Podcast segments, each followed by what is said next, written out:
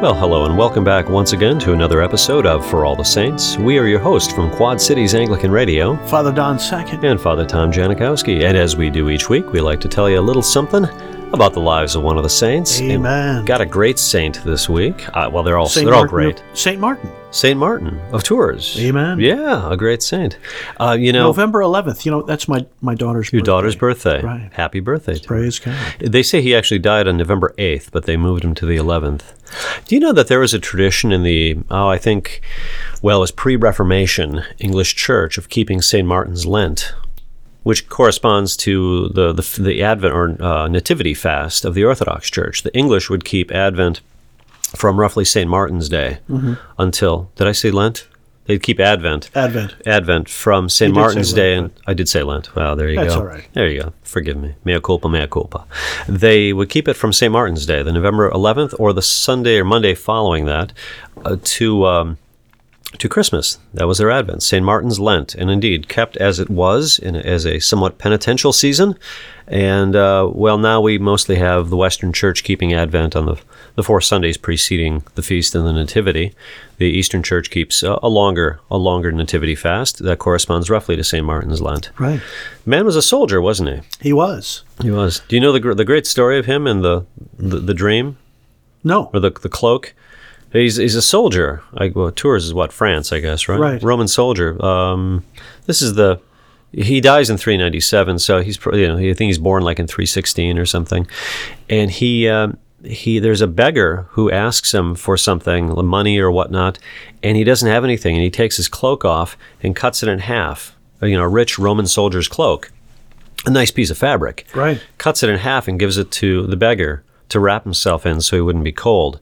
I think it's the next night he has a dream, and it's it's our Lord comes to him and says, "That was me that you wrapped in your cloak."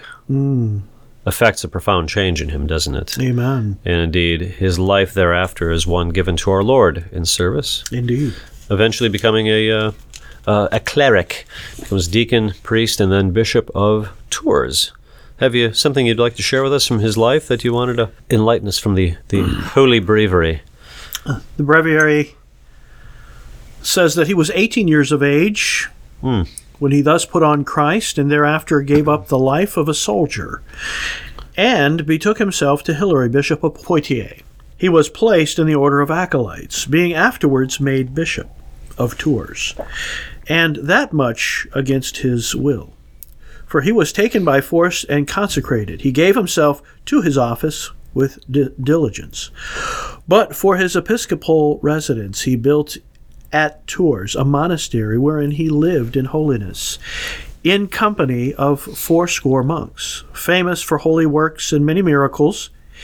He at last fell sick of a grievous fever at Candes, a remote village in the diocese, in his diocese, and besought God in constant prayer to set him free from the prison of his dying body.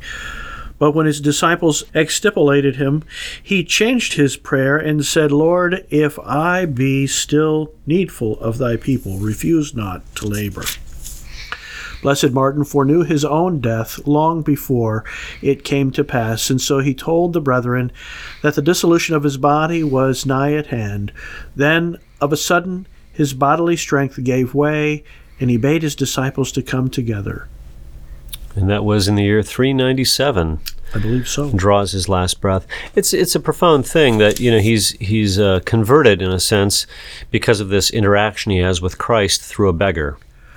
You know, in, in Christian charity and in, in, in sympathy and empathy for this this man, gives of what he has to this beggar, and indeed he's he's then moved to take up a monastic lifestyle.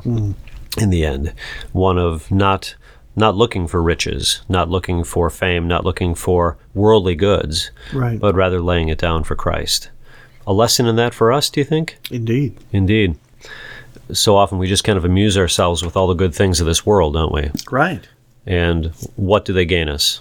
Nothing. Nothing. Nothing. They rust and They rot and fade away. amen. Yeah, and it's only in Christ that we find a solid foundation and indeed eternity and eternal life and salvation. So, well, a blessed feast of this great bishop and confessor, St. Martin of Tours. Blessed feast to all of you. We give thanks for his witness. And, uh, Padre, might you, uh, might you have a, uh, a little prayer for us, I do. The Lord be with you. and with thy spirit. Let us pray, O Lord God, who seest that we put not our trust in anything that we do. Mercifully grant that, by the intercession of blessed Martin, thy confessor and bishop, we may be defended against all adversity through Jesus Christ, thy Son, our Lord, who liveth and reigneth with thee in the unity of the Holy Ghost, one God, world without end. Amen.